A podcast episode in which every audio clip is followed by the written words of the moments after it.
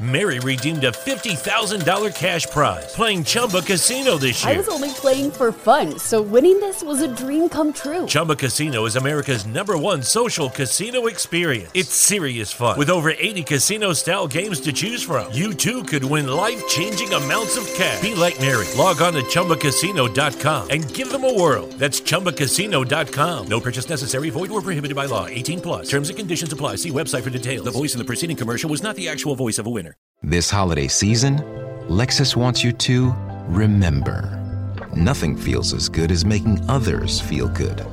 Those so called feel good holiday films? They can't hold a gingerbread scented candle to the feeling of giving them something that gives them all the feels. Make this December one to remember. Together. Click the banner to discover more.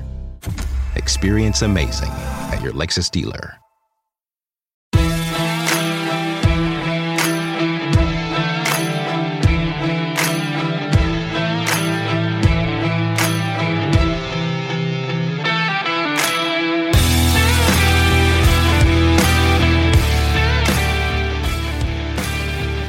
Hello to all you Marvel heads out there, and welcome to another edition of In the Marbles. I am one half of your fantastic hosts, Preston Lude, across the table from me, Matt Beamer. How's it going, Preston?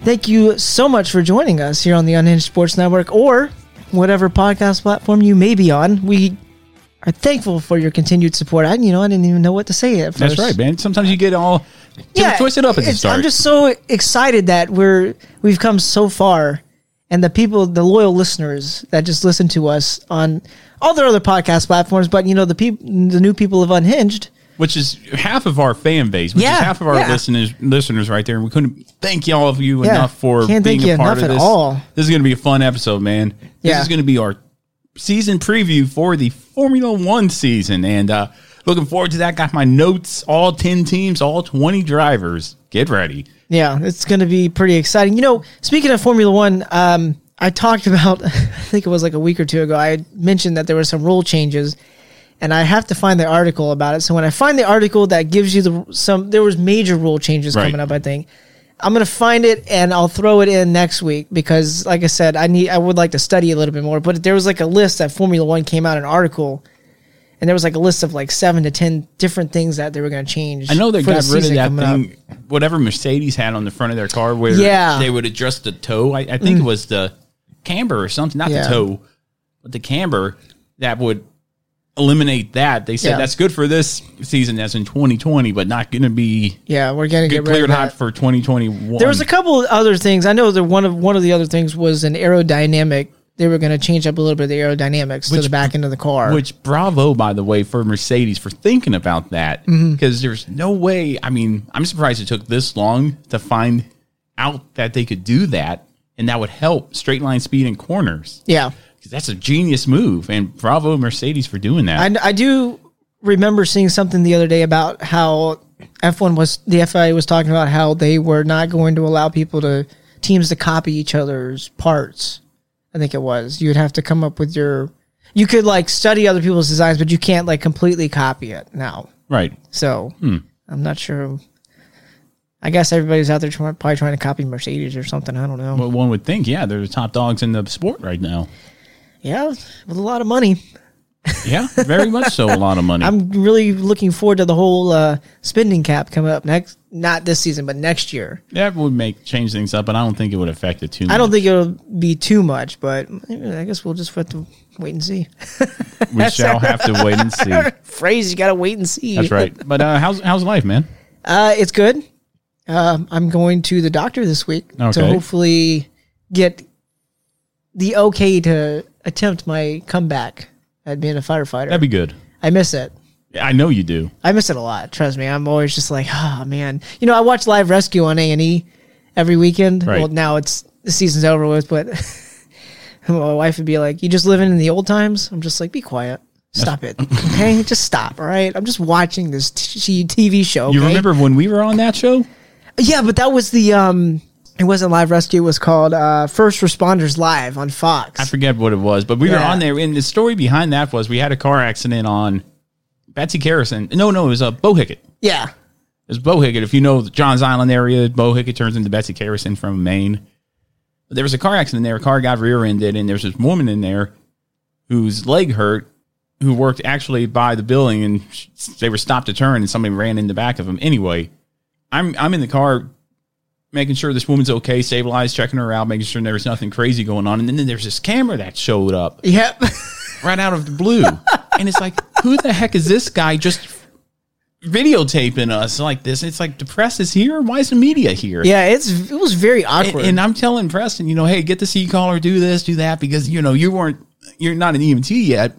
So I was trying to, you know, choreographing this whole dance there. And that happened. And then, long story short, we get the woman out and stuff, and we're looking at the car that rear ended this car. It was all mangled up. The sheriff comes up and says, Heads up, everyone. I got, what was it, live rescue? uh, first responders live. First I res- got yeah, I got a camera crew He's with like, me. I got a camera crew with me. I'm on a hot mic. yeah. At that point, I stopped talking and walked away from the car. It's like, no, I'm not going to be that guy. that who- was really it was really awkward like you when you watch on tv you're like oh that doesn't that's that'd be pretty cool but like when they actually show up like the sheriff showed up and then like he gets out and then you just see these bright lights out of nowhere and you got like two or three camera yeah, guys and it- it's like, what are these guys doing? I thought they were like, oh, it's like- I thought, why aren't the sheriff's deputies Yeah. moving him back? exactly And oh, they're with the sheriff. we got that lady on the uh the stretcher and we were just wheeling her to the back of the ambulance and they were they were following right behind us Yeah, it's like okay all right Jeez, I didn't like that at all. But yeah, that was our 15 minutes of fame. If only we had like in the marbles like bunker gear, then it would. have you ever seen the um on facebook that the guy that does the fire department chronicles Yeah. Yeah, he was on uh, live rescue the other night. Okay. Yeah, he was riding around with the battalion chief, but he had this shirt that said Fire Department Chronicles on the back of it too. They allowed him to wear that. Bummer. Those are funny though. I like it when he green screens himself into episodes of the Like, TV shows. Yeah, it's like that won't happen. yeah, that never. uh, uh, that's like me when I'm watching them at home. I'm like, that doesn't happen. Yeah, well, that's the same way with war movies. Caroline says, I don't like watching war movies with you because then you just nitpick it. It's like, yeah, yeah, I'm gonna do that because that's not accurate. yeah, that's not accurate at all. But we're glad you guys can join us. We are glad that you are here, whether you're from the on the Unhinged Sports Network or on your regular podcast platform. Thank you for taking the time to listen to our 70th episode. We didn't even mention that 70th wow. episode of In the Marbles. Very excited about today's episode. Very excited that we're a month away from on track activity, less than a month from Daytona.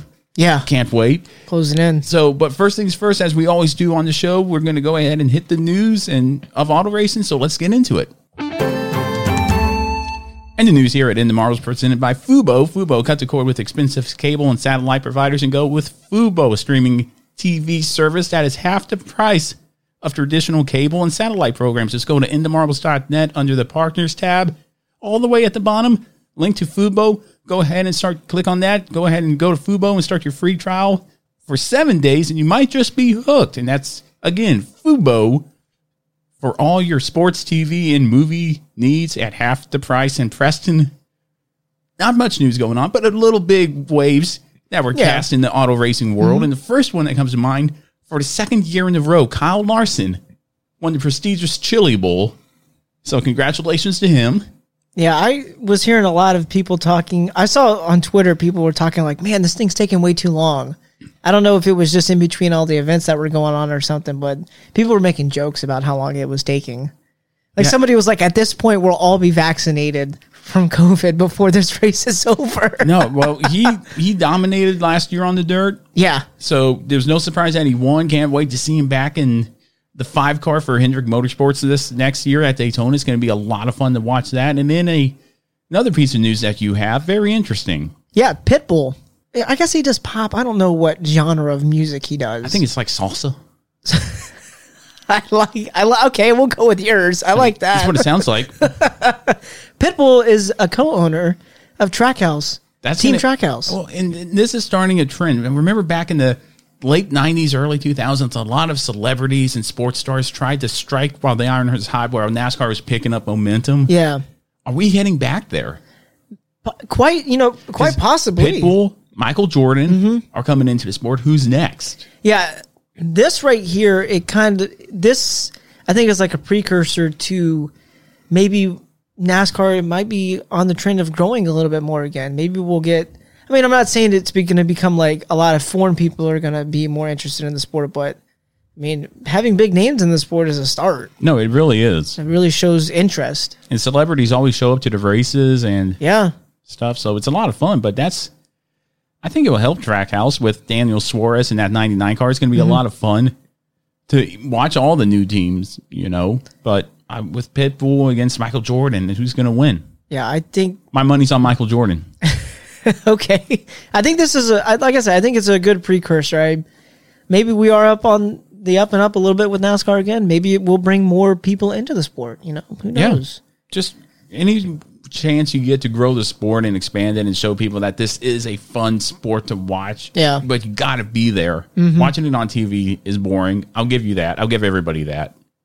But going to an event live, that's where it's at. Yeah, that's uh, especially when you have like a whole weekend of it, which hopefully Yes. we will get back to that soon. I know that NASCAR had mentioned that they were going to do qualifying and practice at eight tracks this year, but I don't remember what it was. But I don't know if that's going to be open to the public or not. Oh, and did. I tell you that I was on uh, Sirius XM?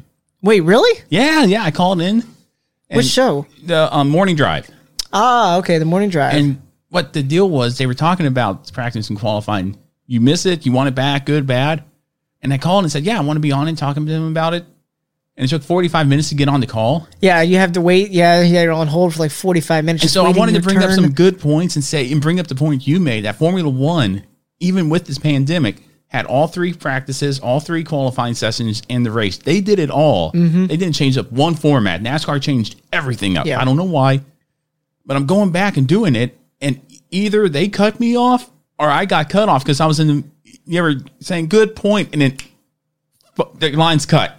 What did you wait? So what did you say? I said I want to see practice come back because I think it would be better quality for the races on Sunday. right. And if you get or yeah practices, if and if you get rid of qualifying, if you don't want to do single car qualifying, that's fine.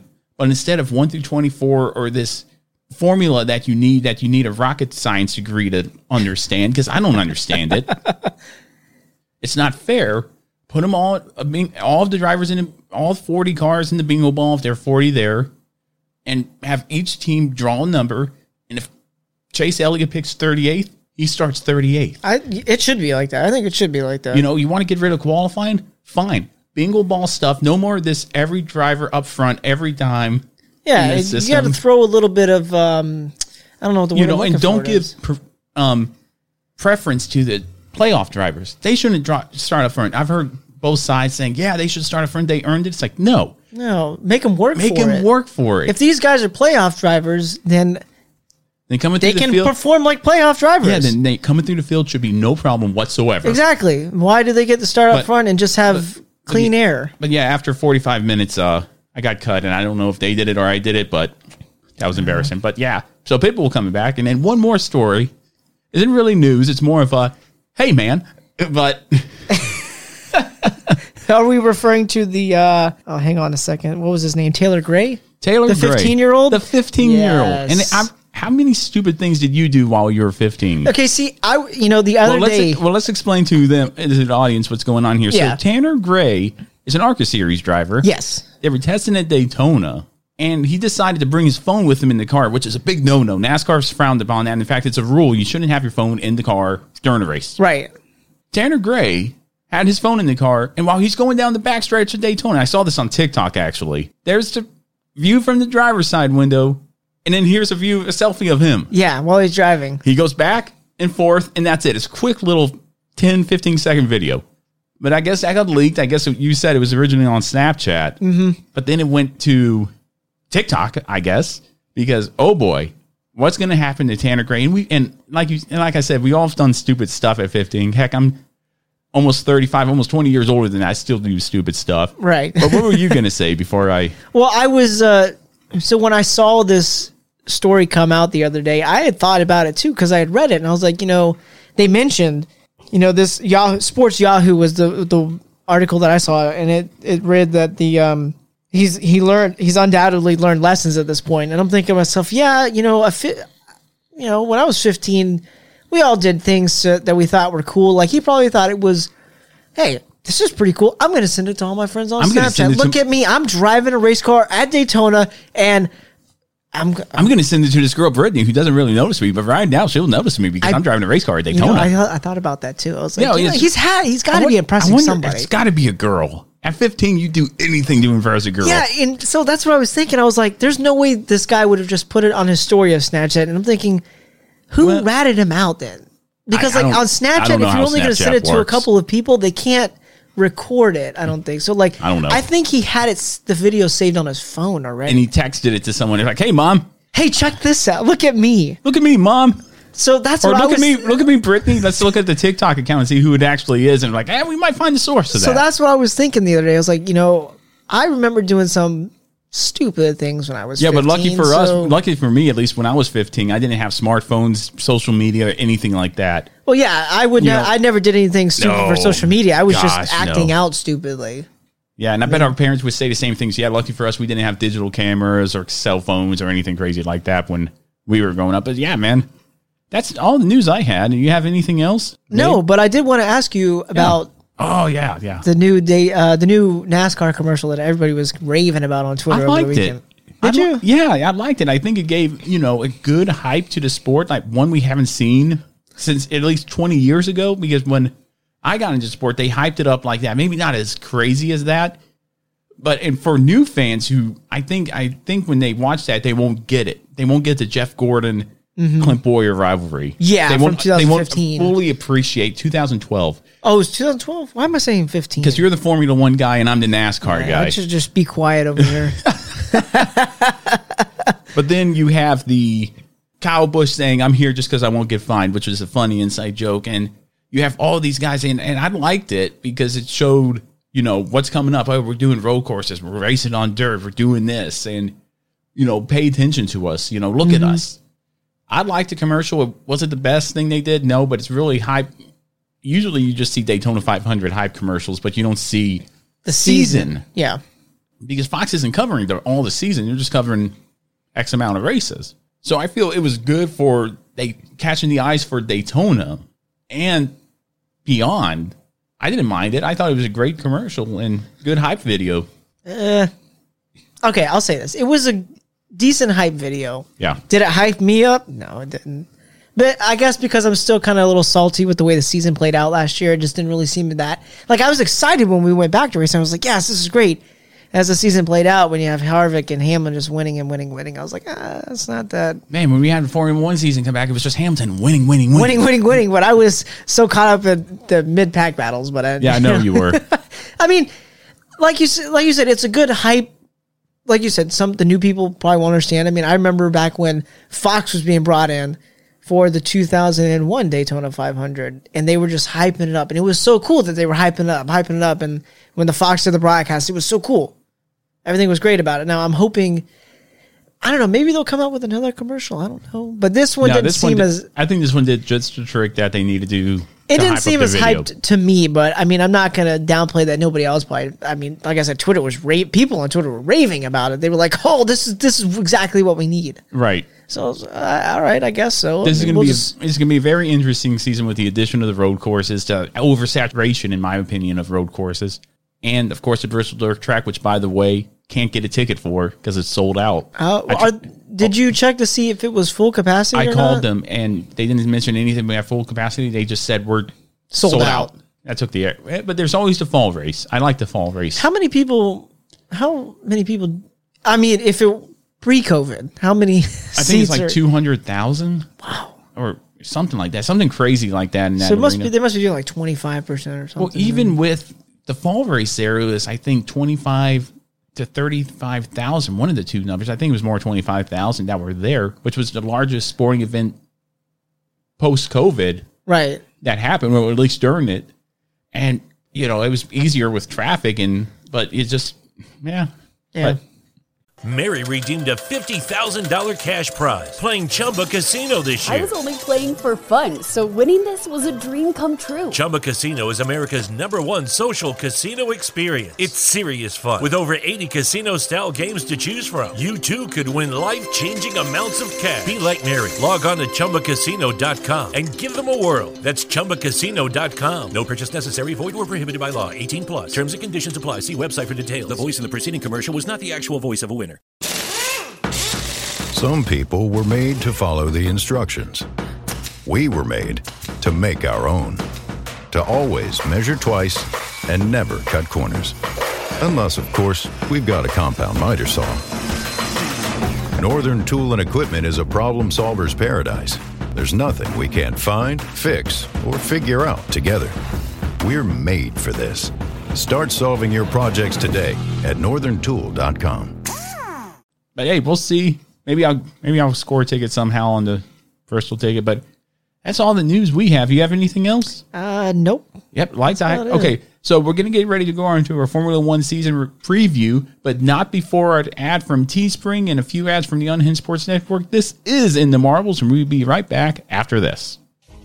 All right, Matt, before we move on to our next segment, I just want to remind everybody out there of our uh, online store, In the Marbles store. If you go to inthemarbles.net under the merch tab, you can find it. Or if you just head to teespring.com forward slash stores forward slash in the marbles, you can pick up all kinds of merch. We got t shirts, hoodies, Oh, very nice. mugs, all for the new year to get ready for the new season. That's right, man. So we want you fans out there to buy in the marbles stuff, rock it, support the show.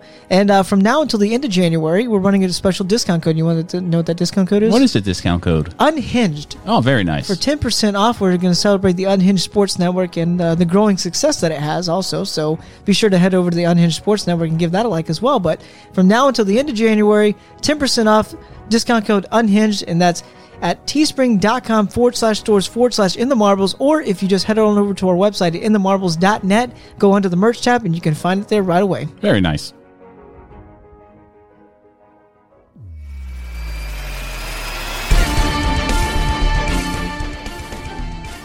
Back here with In the Marbles, episode 70, your Formula One season preview for the 2021 season. Can't wait, even though I'm not a big, really big fan of Formula One yet, Yeah. but maybe we'll see.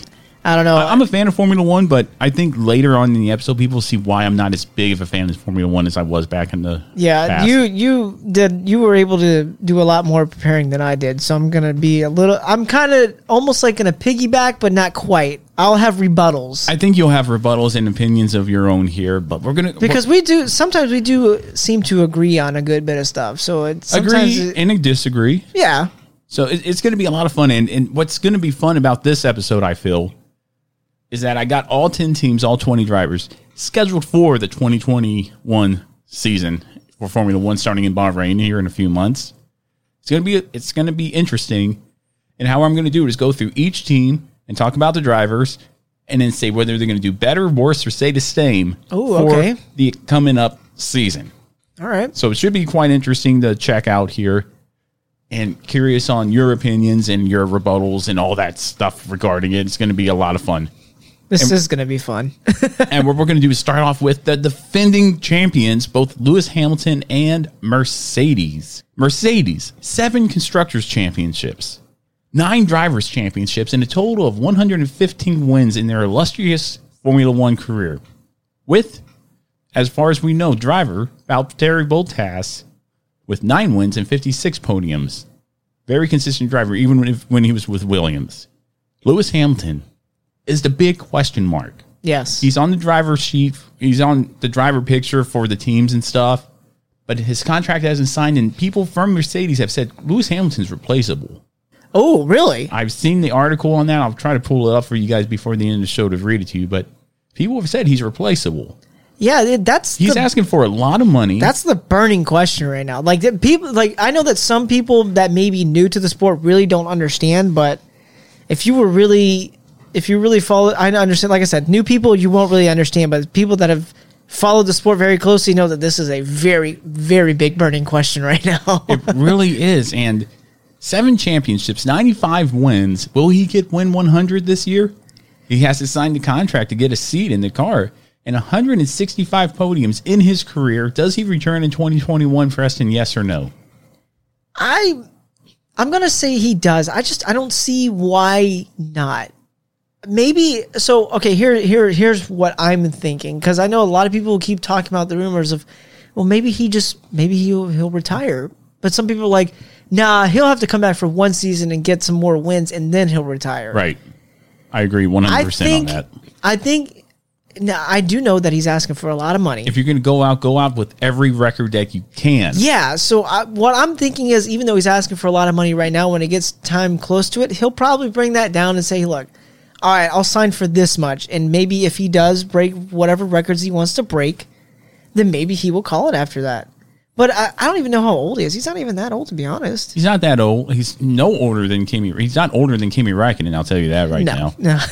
But man, does he return in 2021? I'm with you. I think he does return in 2021. I think he might cut a little bit back just to do one more season, possibly win that eighth championship, not only for Mercedes, but for himself, mm-hmm. which is a big one. I think he goes out like that.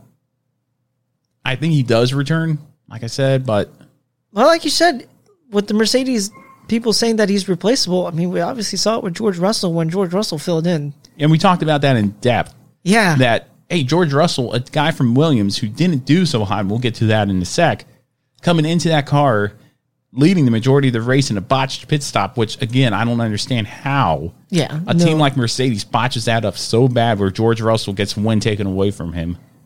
I mean, he was definitely on cruise control for that he win. was, and we've I've said at least I've said it. Anybody could drive those cars. Anybody could get in that Mercedes and be competitive. Lewis Hamilton. Get, I, I, if I was Mercedes, I'd be like, look, we'll just go to a Formula Two driver who's hungry to go to a Formula One seat. Give him a top seat, and if he does just as well as you, what's Lewis Hamilton except a name in the record book that one day will be erased? Yeah, that's what people kept Or saying. you re- could, not erased, replaced. yeah, I should you could say. bring George Russell in and sign him for a minor For- fraction of what Lewis is What, asking maybe for. five, two million to three million dollars, Yeah. and George Russell would say, "Yeah, the heck with Williams, Sure. I'll take care of it." Yeah, if I'm gonna win, yeah, Oh yeah, absolutely.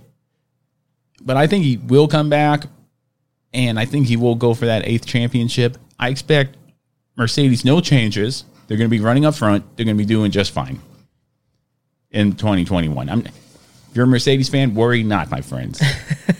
yeah. The second place, the second team I'm talking about, I'm going in order. Spoiler alert of the of the constructors championship. of how you oh uh, of this past season Of this past season. Okay, I, I thought you were about to say if what you thought it was gonna finish this season. oh no well this might be the way aaron's out but i don't think so i think the second third and fourth one might be a sh- the shake up here yeah, that's what I'm thinking too. red bull is second four drivers in construction championships with one driver pop quiz who's that one driver Four constructors championships with one driver. four constructors and four drivers championships with one driver red bull who was it mr formula one uh-oh I don't know. I haven't got, I I haven't com- done my complete history shakeup yet. I'm just now. I finally found these videos on YouTube that go through like the whole season. So Yeah. like I'm on a, this 1992 season right now. okay well it was uh sebastian vettel so Be punching myself in the face right now for that one. I'll just be right back, everybody. well, they got two really awesome drivers. Max Verstappen, who is definitely the future of Formula One right there, with 10 wins, two in 2020. And then Sergio Perez, a new face to the team, replacing the Alex Albon. And my big question is this Will is Sergio Perez coming into Red Bull going to be the next Alex Albon, or will he be the next Max Verstappen? I think he'll be in between. Oh, I mean, I don't know, man. What do I you- don't think he'll be able to rival. Well, let's be real. Max Verstappen is probably driver one, No, the he first is. driver. Absolutely, he is. so I'm sure more of the resources are going to be focused on him, but they may try and spread that out a little bit because Sergio Perez has proven himself very much. He has, but I mean, I mean, I'm not saying that Alex Bon- Albon is a terrible driver, but I mean, I guess they could wait for him to develop another year or two. But this is Sergio Perez is only on like a one year deal because he keeps talking about how he's got options for 2022. right. So he's only gonna be there for a year. So I'm I'm, I'm thinking he's gonna be almost like Verstappen, but not quite. Right, I think so too. But I think Verstappen is the leader of that team, undoubtedly. Oh yeah, yeah, team. without question. And with Max Verstappen leading the charge, who is it going to rival? I don't think they're going to. I don't think Red Bull is there to rival Mercedes. In fact, anyone I don't think has rivaled Mercedes. Mercedes into a whole nother league of their own. But I just I do think Verstappen and Red Bull with that new driver Sergio Perez to the team, I should say, new driver with one and with Sergio Perez who had one season in the Bahrainian circle outer loop, will do the same as they did last year. They'll finish up there in the constructors championship, and who knows, they might surprise us and win and make a run for that constructors championship. I think it'll be a little bit closer. But I don't think it, they're going to run for a drivers' championship if Mercedes has the season they did last season. Yeah, I I predict that the constructors will be a little bit closer between Mercedes and Red Bull Yeah. one and two. I won't. I don't know. I won't say. I'm not going to completely say that. Hey, Red Bull's going to come right out the gate and get ready because they're about to upset everybody. I think it'll be close. But like, I'm with you. I think that two through four, when we get to there, I think that's going to be what the main battle will be all season long. And I got another note there. Do you think Max Verstappen will continue to rise? Yes. Okay. I, think he gets a couple of wins this season. I'm going to say, I say, ooh, man, I dare say it, man, because it's hard because when Lewis Hamilton gets out there, that's it. Yeah, that's it. That's all she wrote. I'm going to say three wins for Verstappen. I think it will be two. I think Red Bull does the same as they did last year with a little bit more success and a little more maybe fighting for that Constructors Championship with Sergio Perez behind the wheel. Now, I'll say he'll get three wins, but I think Red Bull will continue to get the podiums. Maybe they'll get a lot of third place finishes. I don't know. Yeah. Or maybe they can get in between Lewis Hamilton and Valtteri Bottas. Maybe. we'll see. And Verstappen's a good qualifier too, so we'll Yeah. We'll have to wait and see on that. I think they will can you know, go up there and try to throw a wrench in that system, but that's going to be a tall order for anybody. Number three, McLaren, third in the Constructors' Championship. And this is going to be a good one. Dan- This is the team I'm excited this is the for. team I'm excited for too. Daniel Ricciardo joins that lineup along with Lando Norris. Lando only had one podium in 2020, but well, Daniel Ricciardo, this is his third team in like three, four years. Red Bull, Renault, Mm-hmm. and now McLaren. I think he's trying to find his niche. I don't think he's going to really bring anything to that team that he didn't bring to Renault and that he didn't bring to Red Bull. Red Bull. And Ricciardo's a great driver. Don't get me wrong about that. But is he really a top tier Formula One driver, or is he a good name? Is he the he's the Clint Bowyer of Formula One, in my opinion. Okay. Danny Ricciardo is great guy to be around. You want to have a beer with him. Yeah, absolutely. Absolutely, you do. But is he a good Formula One driver that can stay here for the long haul with McLaren, and then maybe because he's already had a team a seat in Red Bull, and that didn't work out. Went to Renault, that didn't work out. Now he's going to McLaren. Is it the name or is it the driving ability of Daniel Ricciardo that keeps landing him these top rides? I think he just has some bad luck at times. I think that's all it is. I think he's a good driver. Well, every driver has bad luck from time to time, but his is persistent. yeah, his that and that's uh, that's unfortunate.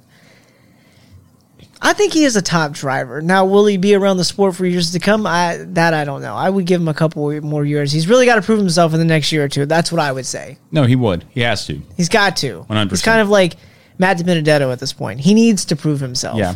He can't beat himself. Yeah, he can't beat himself. So, will Will it hurt or help McLaren I? in the long run? Ooh. Because Carlos, um, Lando Norris is still young, yeah, growing, developing. I don't know. I don't. I don't. I, I. I dare say I don't think McLaren does any better I think this year. no, I think they're stay to say maybe no, I don't think they're going to do any better. Maybe if anything, they're going to do worse. Yeah. I mean, they got a lot of money coming in, finishing third in the constructors championships, but I don't see them rival rivaling, rivaling. I apologize, Red Bull anytime in Well, the Carlos future. Sainz did very well with them. He did, he very much did. Now, now with the Ricciardo coming in and Lando Norris not doing all that great, this which is an upgrade for McLaren. I mean, or for Ricciardo, I should say, going from Renault to McLaren. Yeah. a little bit more money coming in, little positivity. They might surprise us all, but I think they do the same, if not a little worse this year. Yeah, I would agree with that. I mean, if they do better, man, that's great. Prove me wrong. Yeah, But absolutely. I just, I don't know. Really thinking about it, I don't. I'm kind of with you. I think they do about the same, if not just a little bit worse. Yeah, that's that's the way I. I mean, they had a that. stellar season last year, but I don't know. Third in the constructors standings was good for them, but I, I don't know. I guess we're just gonna have to wait and see. We're gonna have to absolutely wait and see. All right, number four, team with your shirt on there. Yep. Except it's not pink anymore. It's green. Aston Martin. Aston Martin. Thank you, Sebastian Vettel. I could talk about Sebastian Vettel for hours. One of the four championships in a row with Red Bull and four when one Red Bull four constructors championships put them on the map as a competitive Formula One team for the future, for the foreseeable future. Finished 13th in the 2020 standings. Let's think about this: a mm-hmm. four-time champion in a top-tier team at the time, finishing 13th in the standings. I don't know if this is going to help Aston Martin. I think Sebastian Vettel had one or two things going on. A, he saw the writing on the wall. Ferrari's going to cut him. Charles Leclerc is the future of that team. Mm-hmm. So he wanted to see it in Formula One.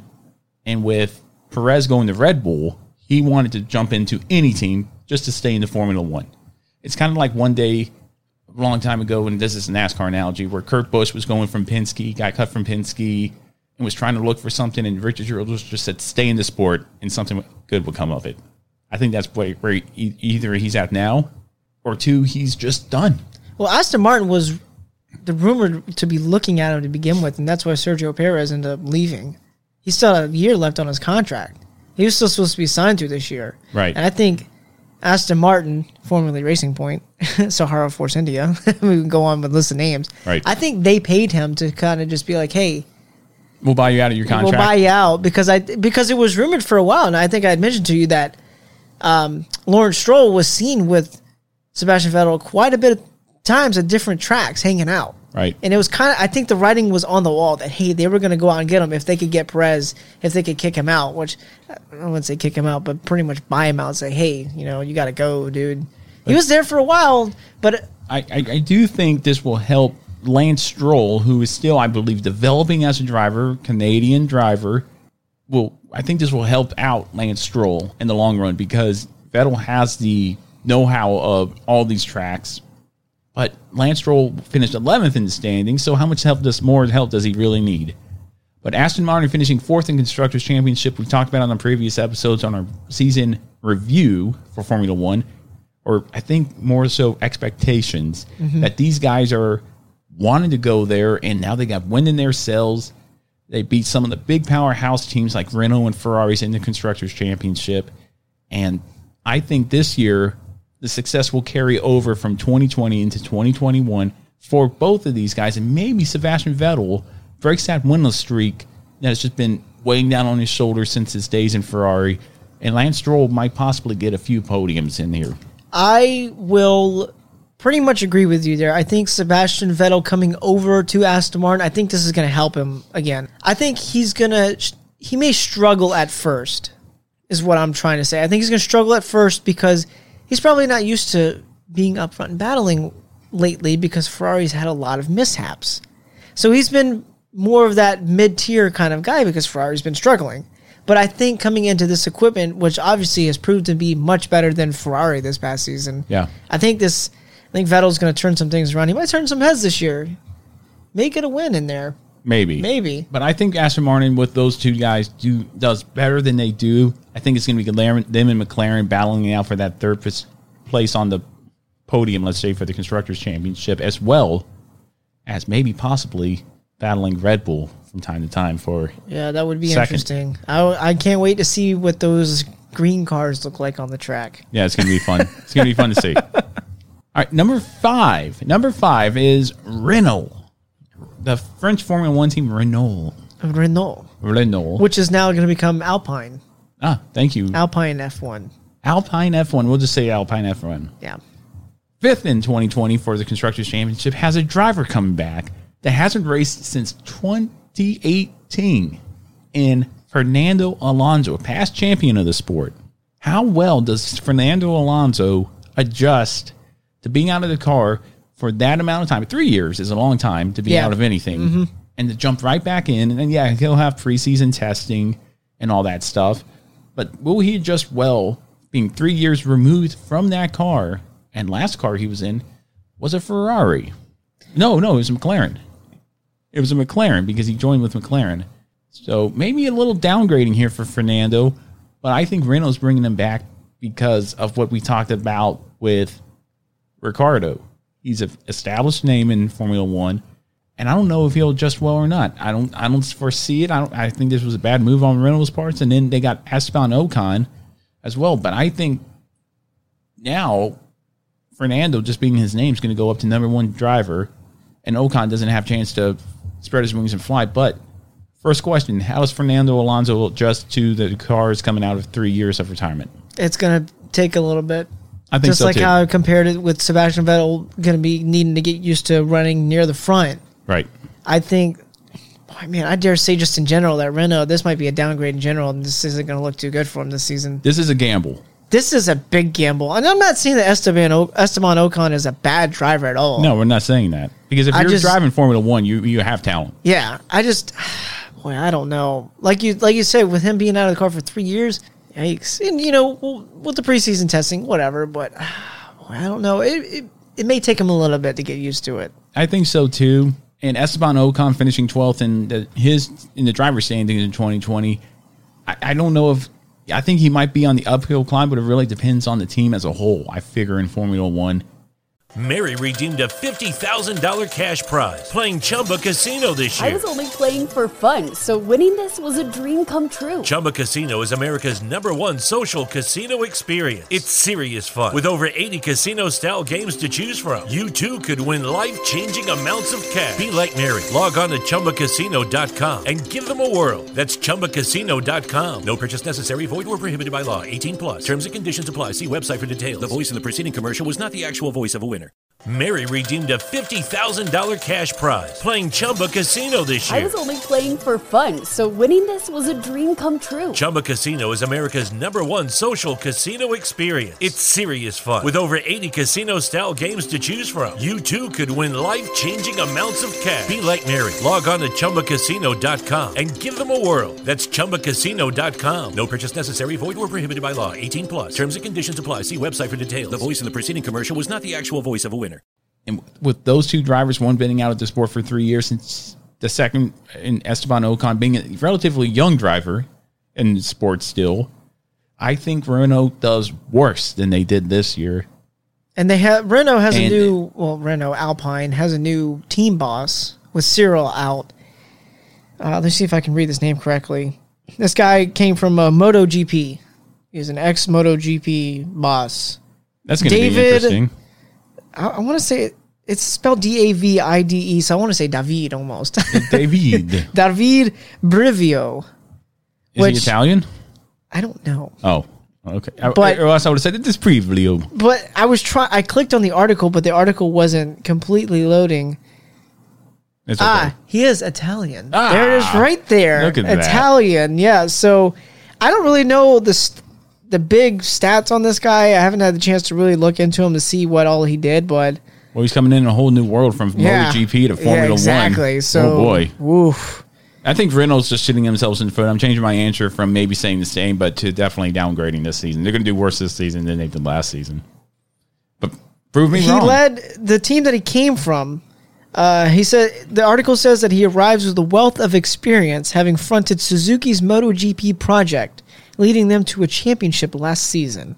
MotoGP is in Formula One. Exactly. So, what do you say again? we'll have to wait and see. Holy cow! This is like you said. This is a big gamble on Alpine's Yeah, part. this really is with Fernando Alonso, Alonso, a MotoGP team principal coming in, and Esteban Ocon. I don't think those recipes. they finished those- what fifth in the They constructors last finished season. fifth in the constructors championship. I don't think those ingredients make up for a good team. Do worse. Dare come, say they come will not and- finish higher than fifth for Come sure. Come back to 2020. Come back in 2022, and let's see how you do then. Yeah. Because holy cow, Wow. that's not going to be good for them. Okay, the next one, real big shocker for me. High hopes every year for this team, not only from my seat, but from all the Italian fans. The Terfolzi, Ferrari, Scuderia Ferrari, finishing sixth. It took me so long to find this. and I stopped after 30 years of going into the past.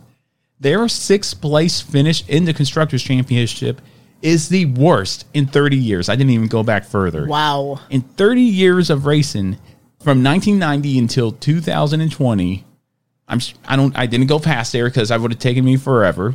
But in 30 past 30 years, the lowest they've been prior to that is fourth. Wow. A sixth place is crazy. They were second last year. Mm-hmm. They lost four spots in that champ in, in that constructors championship. They sank big time. So the real question is, how will Ferrari rebound, or will they continue sinking? I'm not going to say they're going to continue sinking. I I dare say there may be a rebound this season, but it won't be much. Yeah, they got Charles Leclerc and Carlos Sainz now, but it's not it wasn't all about the talent. It was just the bad luck that the team was having in general last year is what it was. There was a lot of If you can, if yeah, I don't think luck has. Well, it wasn't just it's- bad luck, it was just performance Lack of too. preparation. Yeah. everybody was in the same boat. Mercedes did fine. Red Bull did fine. Mm-hmm. McLaren asked, or at the time, Racing Point, Renault did fine. I don't think Sebastian Vettel's head was in it anymore. I think he was done. yeah. Carlos Sainz moving over. Does that help? I don't know. He's he's it's his chance to sink or swim right now in Mm-hmm. that Ferrari. And clearly Charles Leclerc is right up there with Max Verstappen. I think those two are going to be big rivals. It's going to be Red Bull versus Ferrari before we know it. But Charles Leclerc, the number one driver in that team, I think I'm wonder more so will Charles Leclerc lead Ferrari out of the slump they're in right now? Well, we've talked about it before. Should there be changes within the organization? Yeah. Because obviously And- they're and- not going to make any changes right now. It was Ferrari engines as a whole, not only Ferrari, but Alpha Tor, Alpha Tori, no, sorry, Alfa Romeo and Haas did horrible in the constructors championship. So is it Ferrari as an engine builder or Ferrari as a constructor? I think it's more of an engine builder thing. Yeah, they I need to really look at that and Mhm. figure out those turbocharged hybrids and figure out what they need to do in order to go for and just forget about 2020. Everybody just forget about 2020. Yeah. Move on to March at Bahrain and go out there firing on all cylinders. Make sure all your I's are dotted and T's are crossed and go out there and do it. Because if they have another season like this, they're going to keep going down, and pretty soon they're going to be the Ferrari's going to be the next Williams of Formula One. I think they finished ahead of um, Alpine. I think they I wanna say- bump up a spot. Better, okay, better than Alpine. I say Charles Leclerc's got to be the leader here. Carlos Sainz has to be just as much of a powerhouse in that team in order for them to do anywhere as good. Just based on last year's performance with Ferrari engines and Ferrari as a whole, same if not worse. And I mean, that's not that's not. and I hate saying Yeah. that because Ferrari's such a staple in the sport, but finishing sixth in the constructors championship, said it on the show before, they're brick sinking in the water if they something doesn't change right now. They need to pull out of that dive because after 30 years, far back as 1990 and finishing no lower than fourth in those 30 years and always being up there fighting for a constructors championship, they lost a lot of money. I think they. and what's and that's only going to hurt them. That's only going to hurt them in the future. I'm I'm just gonna I'm gonna say I think they pull out of it a little bit. I don't think it's gonna be a drastic change this year. No, that's why I I, say better or worse. Better or worse. I'm gonna say a little bit better than what they were. Like I said, I think they'll. I think it'll be between them and Alpine battling think- out for that fifth spot. I don't Yeah. think I don't think they really Unless something changes. Aston Martin will at this point the way Aston Martin looked this past season they'll Aston Martin will be like Ferrari whatever yeah, I think that's the way a lot of people are starting to feel now. Ferrari, who? yeah uh, okay Which is crazy. I never thought I'd see the day.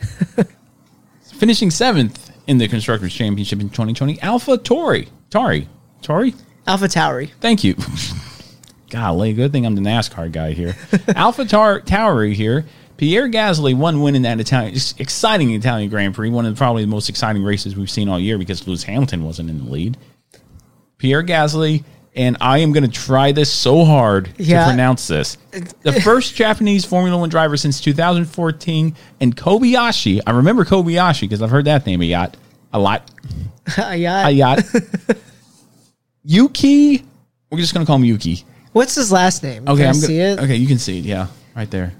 Uh wait where's it at oh I'm sorry oh um Sunodu Sonoda because it's an A at the end right Yeah, Yeah, I would say like Sonoda. Sonoda. That's what I would say. It's going to be very interesting. I like Japanese Formula One drivers. I think they're a talented country that produce Formula One drivers. And the first, first one since Kobayashi in 2014, I think is going to bring a lot of attention back to Japan and the Japanese Grand Prix.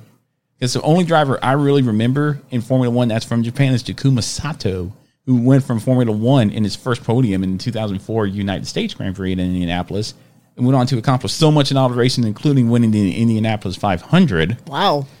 You didn't know that? No. But this team, I think there's really not much to say about him. Pierre Gasly, hit or miss.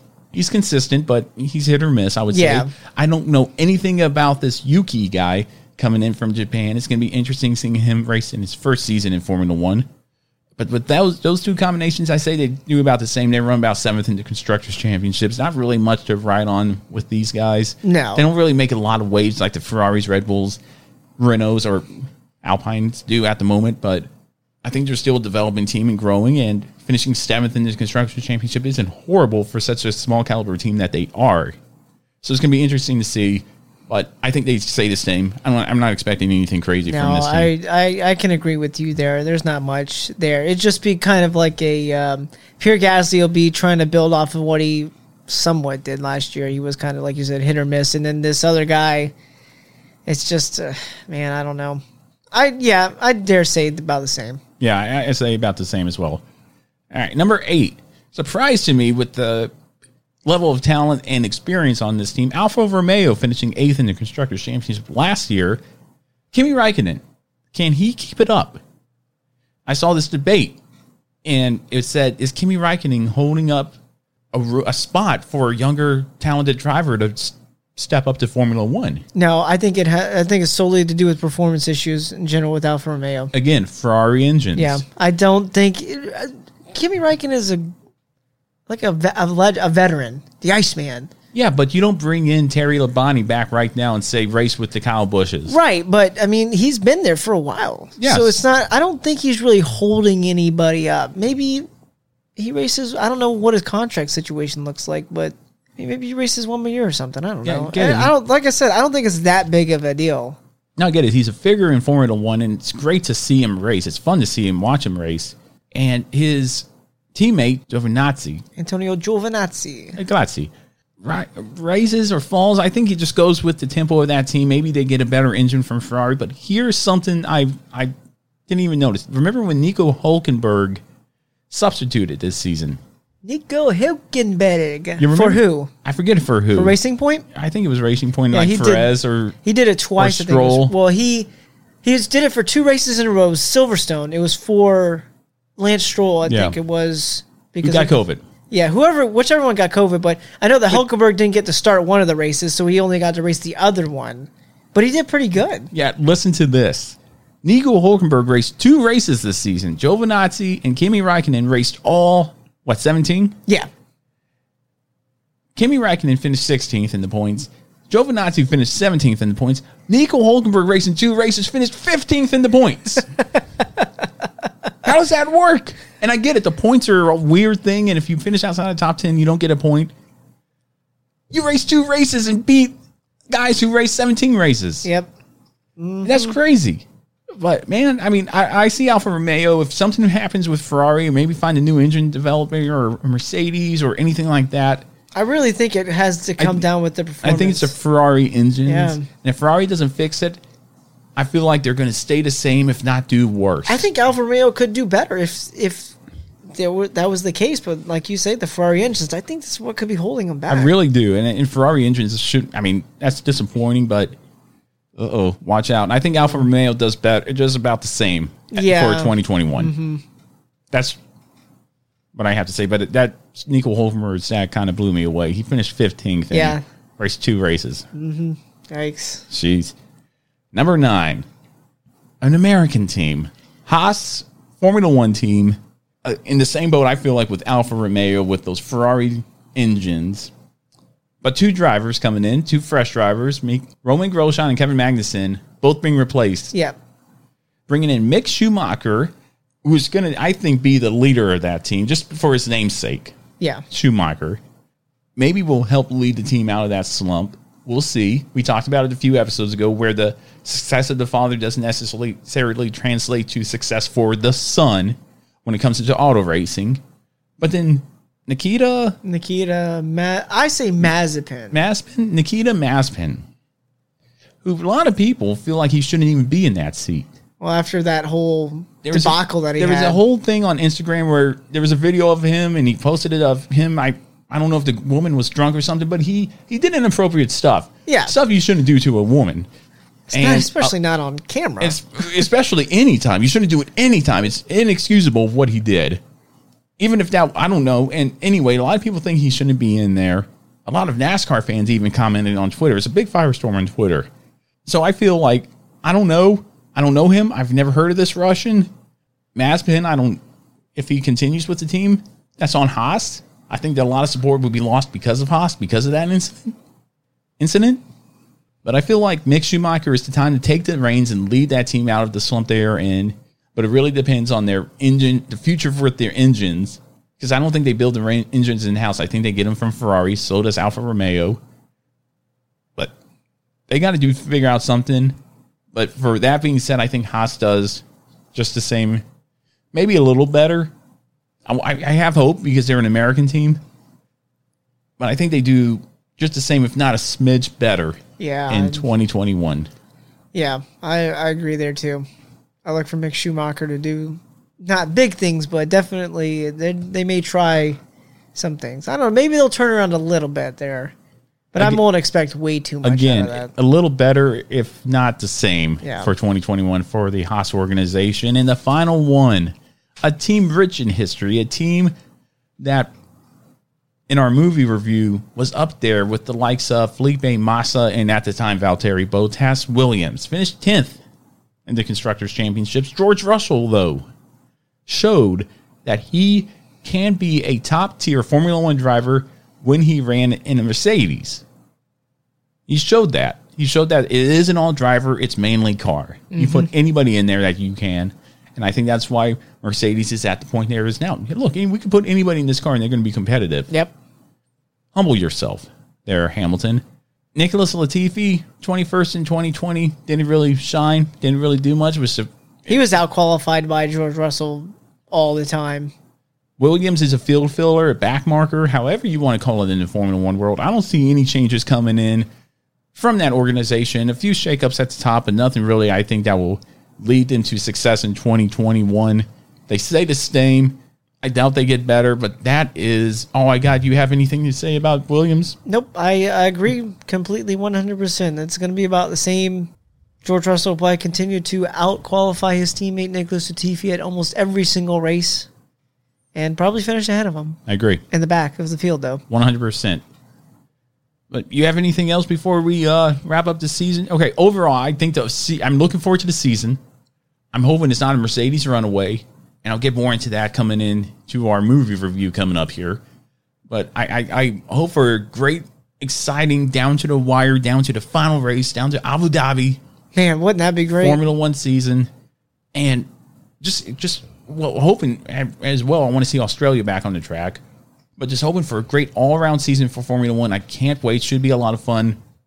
You have any takeaways or expectations before we? Nope. Like I said, we like we talked about. I I think Red Bull may make it a little bit closer, but the way things are, but hey, we, but hey, we still have to wait and see because we don't know if Lewis Hamilton is really going to race this season since he hasn't signed a contract. But if he does sign the contract, then I would dare say that Red Bull is going to be cl- a little bit closer, but not completely close. I think either way, Lewis Hamilton's on the downhill swing of his career. What else does he have to prove in Formula One except maybe going that way with an eighth championship, breaking Michael Schumacher's record of seven, and going off into the sunset with over 100 wins, eight championships? What else do I need to prove? I'm done. Bye. I think yeah, I think this will be when he does come. If he back, does come, but if I he think does he will. back, I I, think this will is too. this is it. This last season, last hoorah. That's right.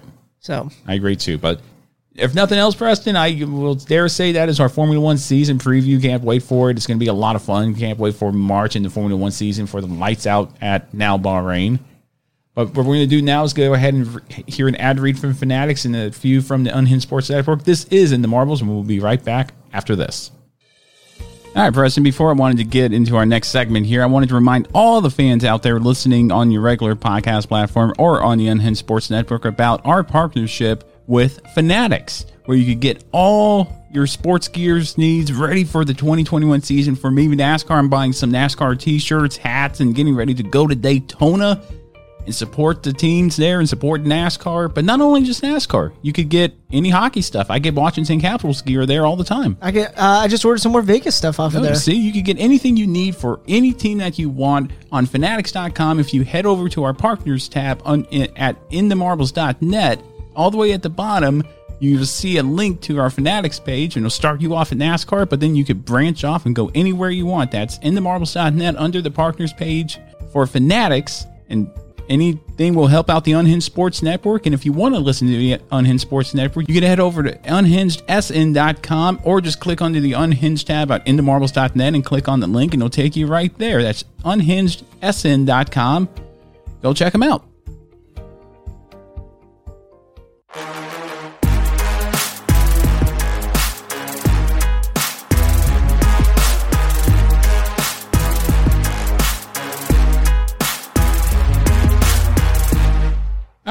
Uh, movie review here. We haven't done one of these in a while, Preston. I figured now would be a good time as any to do one.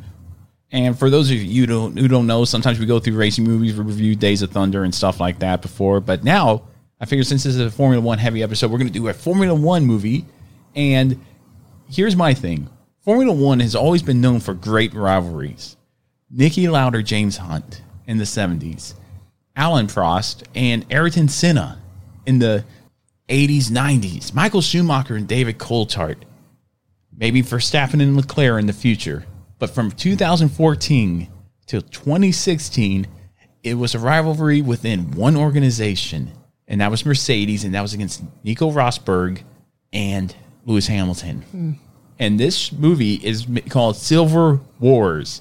And I would, if I had to name it, it would be called Formula One's Last Great Season Ooh, it was it was a it's a fan made movie made by Floz F L O Z. If you want to go look it up on YouTube, and we'll put a link on social media when this episode comes out. And it's about the 26 2016 championship. And this isn't your typical document documentary where documentation of a season where there's an announcer saying, you know, the lights at Daytona are out and we are getting ready. You know, it isn't like that. There's no commentary in there except for the race announcers and driver interviews, mainly Hamilton and Rosberg. Mm-hmm. So during the Monaco race, instead of, you know, they were just like, Ricciardo messed up in the pits. You hear the race announcers say it, but you don't hear a miscue from the pits calls Ricciardo to forfeit his first position to Lewis Hamilton at the Monaco Grand Prix. You don't hear that. You don't need that. No. This is so well done that you just need the commentary, the sounds, and it's such a it's a two hour documentary. It's long. But folks, it is well worth it. This documentary, this documentation of this season is one of the best I've ever seen because I remember watching it from lights out at Australia to check and flag at Abu Dhabi. What a fun season. This was the season I want every season in Formula One because it came down to the wire. Hamilton, Rosberg, Hamilton, Rosberg, all the way through the season. In fact, in Hungary, I don't know if you saw this race, and look up the 2016 Hungarian Grand Prix. And I'm going to ruin it for you here, but it's okay. Watch okay. it still. At the start of the race, Rosberg is on the pole, Hamilton second. The lights go out, they go up the turns. Rosberg's in the wrong mode.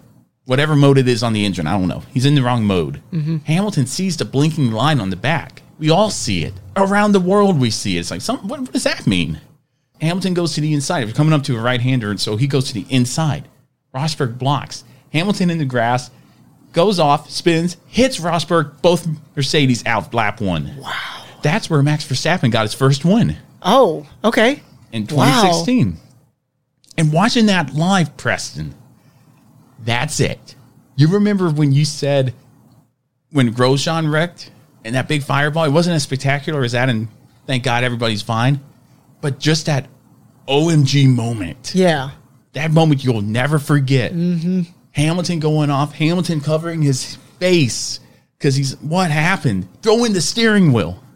that cost more than my car can ever cost. Yeah. out of the cockpit. it was such an amazing season.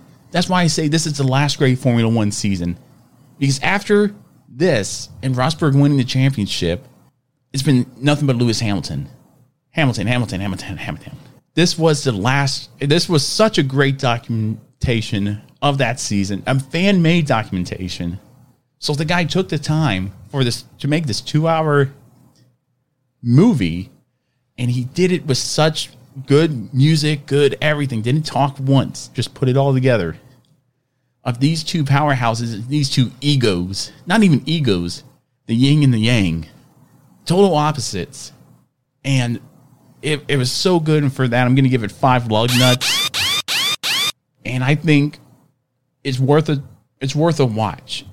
I'm going to check. I know that you sent it to me last night. I didn't get the chance to really even start to watch it, but with the way you just described everything, Oh. I've got to see it at this You point. will love it, man. You I've love it. got to see because I know those doc those uh, season reviews you're talking about. With and it's it's a you know oh Michael Schumacher comes up with David Coulthard. You know it doesn't. Yeah. Mm. There's no need for that. There's also one called the Origins of the Silver Wars that I want to watch, talking about the 2014 season. Okay, that's the one I had found at first. Yeah, and no. you said no, no, no, No. it's not that season. It's No, this one. Although that's good, and it talks, it shows you why the 2016 season was so awesome in Formula One. That I want to get back to that. I want to. That's why I want to see people compete with Mercedes, mm-hmm. because every sport, regardless of what it is, has their rivalries. Hockey has the Red Wings versus the Avalanche. Baseball has the Yankees versus the Red Sox. Basketball has the Boston Celtics versus Los Angeles Lakers. Formula One is all. NASCAR had Earnhardt versus Gordon. Mm-hmm. And Formula One needs that rivalry, yeah, and I dare say it's going to be Leclerc and Verstappen. that would be a pretty good one. It would be a really good one, and I think that would bring a lot of passion back, at least for me, because if it's just Hamilton and the best racing's for ninth, and the race and the championship's over three races before the end of the season, why watch the rest? But if it comes down to the end, and even with Hamilton winning, Rosberg just fin- had to finish, I think, fourth or better. Finished second, won the championship. Mm. Hey, go check it out. Again, five lug nuts here from In the Marbles. It's it's a lot of fun. I'll post it on social media. Check it out. It's worth a watch. I'm I'm gonna check it out It's for a, sure. It was a really good film. Again, two hours, but I think you'll be stuck there for two hours. And if you watch that season, you'll remember it. It's a lot of fun. But I'm sorry you didn't get a chance to see it and review it with I'll me. let you know my uh, review of it next week when we uh, when we record next week. Fair enough, man. But that was our movie review. Right now, we're going to get into our final thoughts, get our driver of the week, and uh, forgotten tracks and racing. So we're going to go ahead and get into that right now. White flag, white flag, white flag. One lap to go. One lap right here. final thoughts here for the 70th episode of In the Marbles and Preston. Before we get into our driver of the week and forgotten racetracks, because again, we couldn't find anything for this week in NASCAR because nothing happens during the off season really except silly season stuff. Stuff not worthy to make the record books and the history books of NASCAR, but Yeah. maybe the archives of the internet. Got an iRacing story for you. So I started iRacing again. Okay. And the only thing I could really find at the time when I logged in and set everything up was a IndyCar race. And after our conversation with Conor Daly, I figured why not race an IndyCar race? So I raced, and I where did we race? We raced Michigan. oh, So okay, Michigan. I'm not going to qualify. I'm just going to go out there, mind my p's and q's, and start in the back. start in the back. Okay. But I think I start I started 13th out of 20 cars. And so, okay, I'm, I'm minding, I'm minding my p's and q's, and I'm finding out that you have to, you can't just run wide open. They say you can run wide open, but it's those guys who sit down there and do nothing but play iRacing the whole time that do well and can run wide open. Whereas me, I need to lift a little. I need to conserve tires. Yeah, after you're a while not there. completely. You don't completely know the track No, with I- an Indy car, so like IndyCar, you with- can't run with the wide tr- open. With the trucks there, yeah, I do the same thing. I said I'm going to do exactly what I do with the trucks and conserve the tires and do that. Well, my internet connection was bad. oh so dear. so what happens in iRacing, the cars flicker and stuff, and I thought it was somebody else. But then, you know, of course, everybody has to chat and stuff. And said, "Hey, the one car is flickering." And I look, I'm the one car. Like, uh oh, Yeah, Beamer, what are you doing? Get off the track. But then when the green flag would come out, everything would be fine, run smooth. Except when it didn't. Oh no! So wait, it doesn't. It doesn't do like in the F one games online on the Xbox. it doesn't kick you if- off. It did no on the uh, F one games on the Xbox. If you have like a bad connection, you're, or if you start to kind of wreck your your car will ghost. No, it doesn't do that. Uh, so it does not. And, and my thing is, I want to avoid everybody because I don't want one my safety rating go down. Two, I don't want to be labeled as that guy, and I just want to run a clean race. So, that could be a shirt idea one day. so one, yeah, yeah. I'm labeled as that guy. I don't want to be labeled as that guy in iRacing. So the one car blinked in front of me. I made it up to tenth. I'm running very decent, and because once people mess up in front of you, it breaks their momentum. You're going 230. It's like I'm just going to pass you. Mm-hmm. So I figured that out. I'm up to ninth, tenth, and then some car blinked in front of me. My connection either went back, and I got loose and went down down the backstretch, and I didn't hit anything, but I got back on. I'm back there in 18th. Okay, no big deal. Now's as good a time as any to pit. I got to pit for fuel anyway. I pit. Caution, of course, comes out. I'm trapped a lap down. Whatever. But the blinking gets worse and worse, and I finally the race finally ends. I finished 13th, right where I started, so no better, no worse. My safety rating went up and stuff, but yeah, they were pretty upset with me. Everybody was. Hmm. Kind of unfortunate. It is what it is, I guess. You know. Yeah. You didn't wreck anybody, right? No, I didn't reckon. Didn't Well, then why anything. why are they getting all upset for then? Because it's more of a nuisance, and there's a gentleman's agreement in iRacing if you're blinking and the connection's wrong that you abandon the race. But then I lose more iRating. I'm not going to abandon the Yeah, race see, if I can. that's yeah. run I wouldn't want to do that too. So I, I didn't race anybody once I figured I was getting really bad. I just whatever. I don't know what the problem was, but that was my iRacing story. First time back. I want. I'm actually thinking about starting a league, an in the marbles league, Hmm. and that'd be a lot of fun. That would be. But that's a future plan. Maybe Yeah. later on in 2021. Yeah. Maybe until you get a computer and then start iRacing too. Yeah, I need to do that. You really do. It's a lot of fun. You'll abandon the Xbox. Lickety split. Oh, I probably would. Lickety split. You would. It's so much more fun. But now we get into our favorite part of the show, our driver of the week this week in NASCAR, well, which is Forgotten Raceways, and give you the choice. You want me to do the driver of the week or do you want to do our track review? I can do the track review first. I'm kind of excited for this. All right, all right. What's our track or Forgotten Raceway here this week here at In the Marbles? Our Forgotten Raceway is, and personally, in my opinion, a favorite of mine, especially from the NASCAR games in like the 2000s on the PlayStation. Nazareth Speedway. That's a name I haven't heard in a long time. And I tell you what, that was fun to watch and race in my PC NASCAR games. Yeah, I had a lot of fun when I was racing on the PlayStation with this track. This was probably one of my favorite tracks. So, Nazareth Speedway, auto racing facility near Nazareth in the Lehigh Valley region of Pennsylvania, which operated from 1910 to 2004. 1910. yeah, 1910 to That's before World 2004. War. That's almost as old as the Indianapolis Motor Speedway, ladies and gentlemen. A Mm. few years younger than it actually. Yep. Uh, two dis- it, uh, it's okay. So operated from 1910 to 2004 in two distinct course configurations. In its early years, it was a dirt twin oval layout. In 1987, it was reopened as a paved tri-oval that measured just slightly under one mile. The capacity 45,000 some former names that it was Nazareth, of course, Pennsylvania International Speedway as well. Major events the Firestone Indy 225, which ran from 1987 to 2004. So, yes, just under a mile at 0.946 miles, four turns. Turn one in the straightaways banked at 2.7 degrees, almost virtually flat. Turns two and three were at 3 degrees, and turns four and five at 4 degrees. Tur- turns four and five, you said? Yeah, this thing says turns four and five. Oh, Interesting, right? very interesting. Very interesting.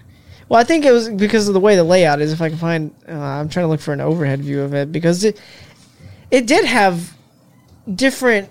The it was like a weird dog leg set up at the front. Uh, the facility is often linked to local drivers Mario and Michael Andretti's early racing careers. Also associated with Frank Schneider due to his large number of wins on the two dirt tracks.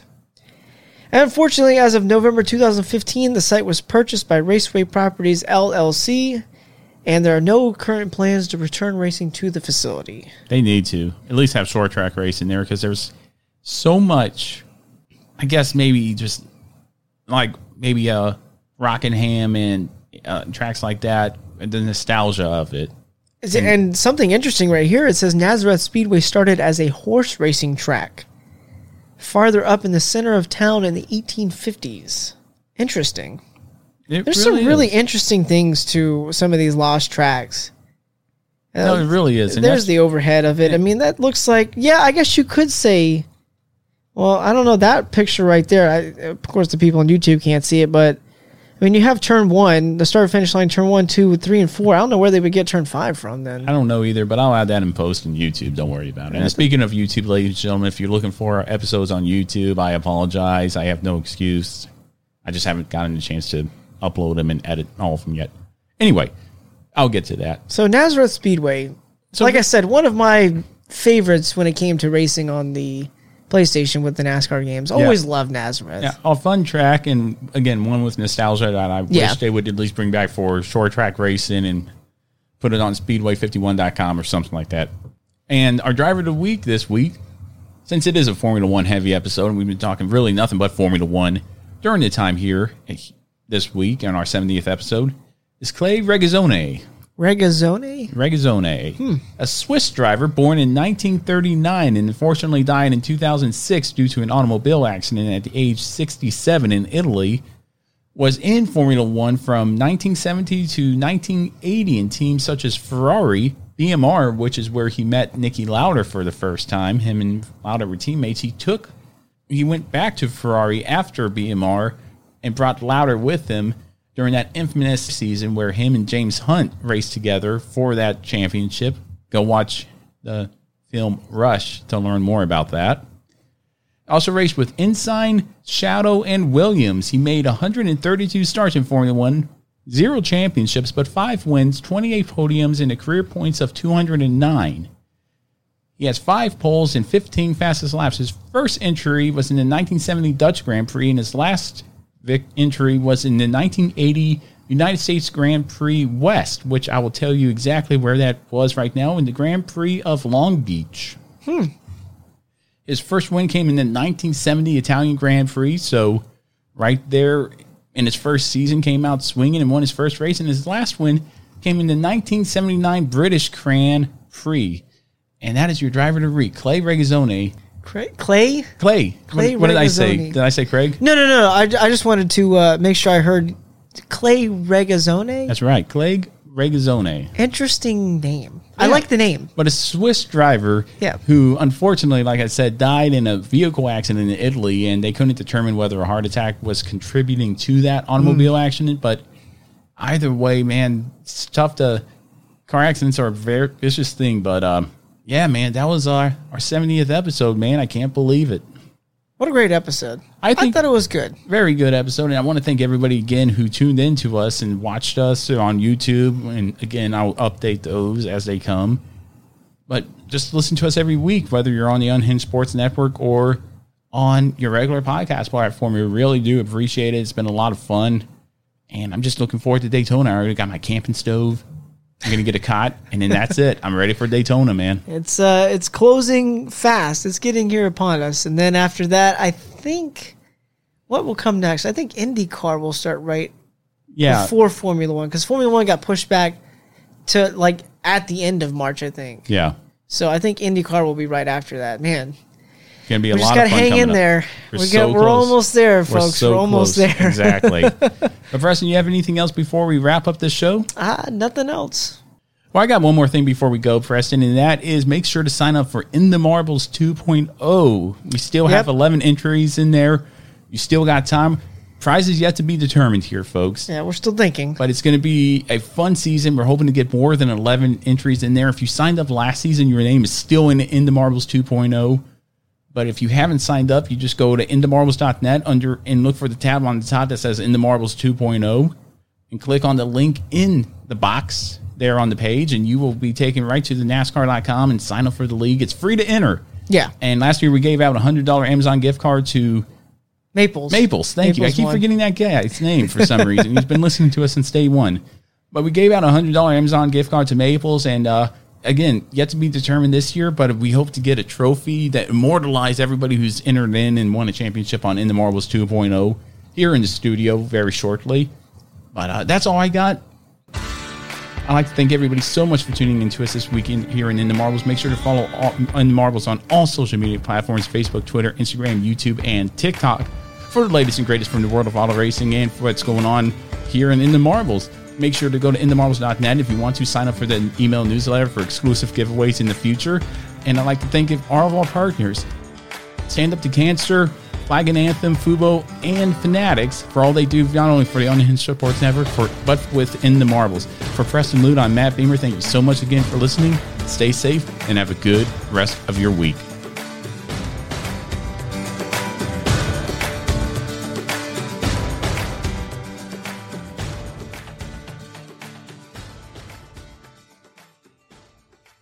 Mary redeemed a $50,000 cash prize playing Chumba Casino this year. I was only playing for fun, so winning this was a dream come true. Chumba Casino is America's number one social casino experience. It's serious fun. With over 80 casino style games to choose from, you too could win life changing amounts of cash. Be like Mary. Log on to chumbacasino.com and give them a whirl. That's chumbacasino.com. No purchase necessary, void or prohibited by law. 18 plus. Terms and conditions apply. See website for details. The voice in the preceding commercial was not the actual voice of a winner.